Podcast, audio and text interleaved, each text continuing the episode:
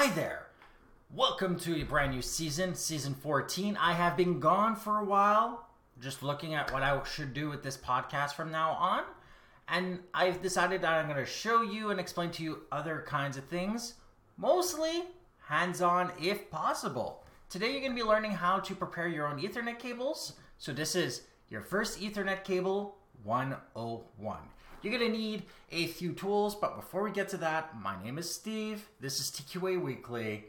And some of the tools you might need are going to be as follows. You're going to need Ethernet cable, first of all. So, obviously, that.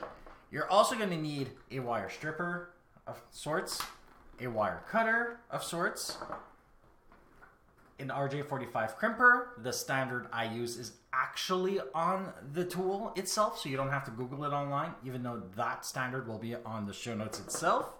You may want to have these covers, which make it safer in some instances. You got two different types of connectors. You have the two piece and you have the pass through model of the RJ45 connector.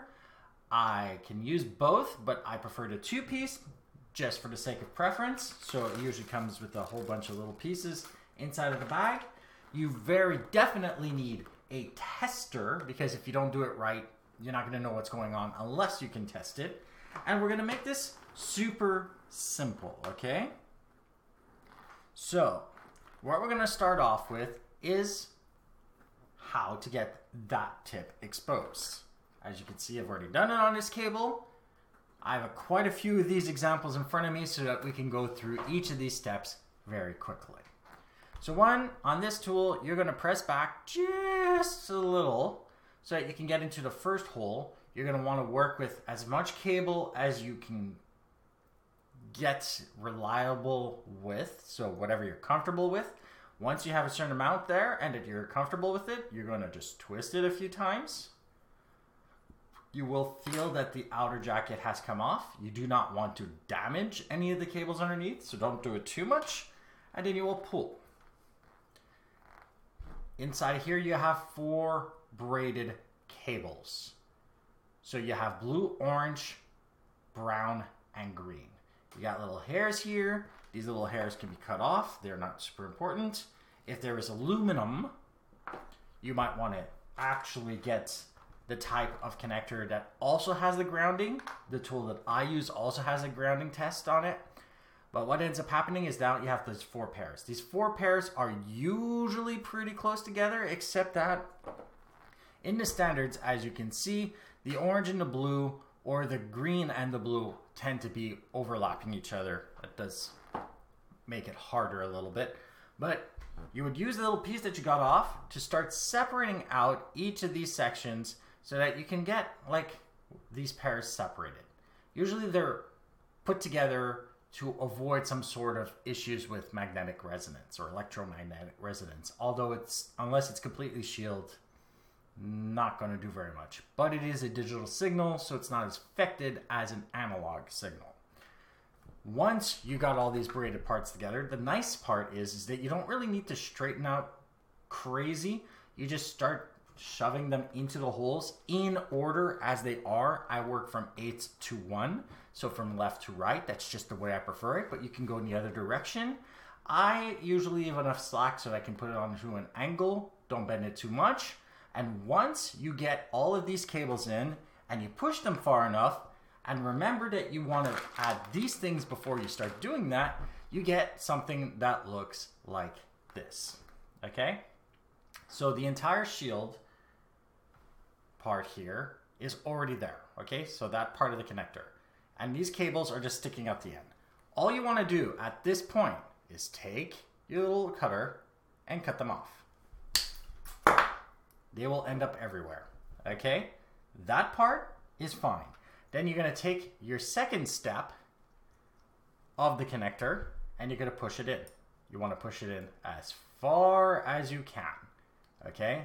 In my case, this cable is really small, so I'm to end up putting part of the outer jacket in. You're to take this tool, which will be linked to in the show notes and down below, and you're to put it into this part. And all you're to have to do is push in and lock it, okay? And everything will lock together. And me, I tend to just push in to make sure that I did it properly.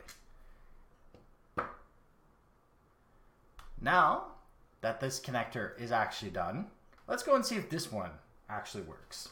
So to make sure it works, what you do is you separate out your tester, you put it on one side, you put the other part on the other side, which is actually powered by this, and then we just turn it on. And if they work,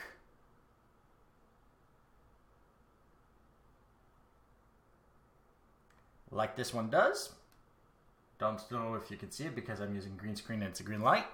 But this one actually does work, so it's probably the smallest cable I've ever made.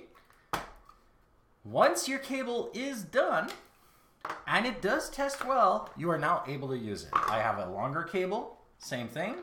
I just plug it in, plug in the test. So this is the tester, this is the thing that gives me the results.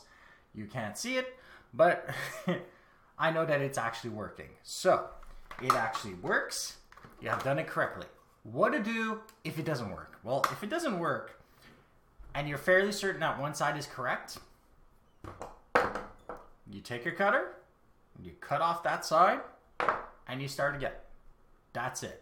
Most of these connectors are one use, so there's no point trying to save them. The blue part, you can just pull on them very gently and it'll come off. So those parts won't be lost, but the actual connector themselves are just single use. So once that is done, you are fine. I hope you learned how to do this. I know it's fairly simple looking. It does require practice though. If you like this episode, like it, dislike it. If you didn't, share with those you think could benefit from this. And don't forget to subscribe. If you have any questions, comments, suggestions for topics, email me at ask at or go to my website, tqaweekly.com, where you can see the show notes on this episode, past others, find other ways to subscribe again. And of course, use the contact form to email me directly. And if you want to see me play video games, again, that is at twitch.tv slash zaxis1981. I still stream every Friday, Saturday, and Sunday from 7 to 9 p.m. Eastern. And all these tools are going to be linked down below, available for purchase on Amazon. Thank you for watching, and goodbye.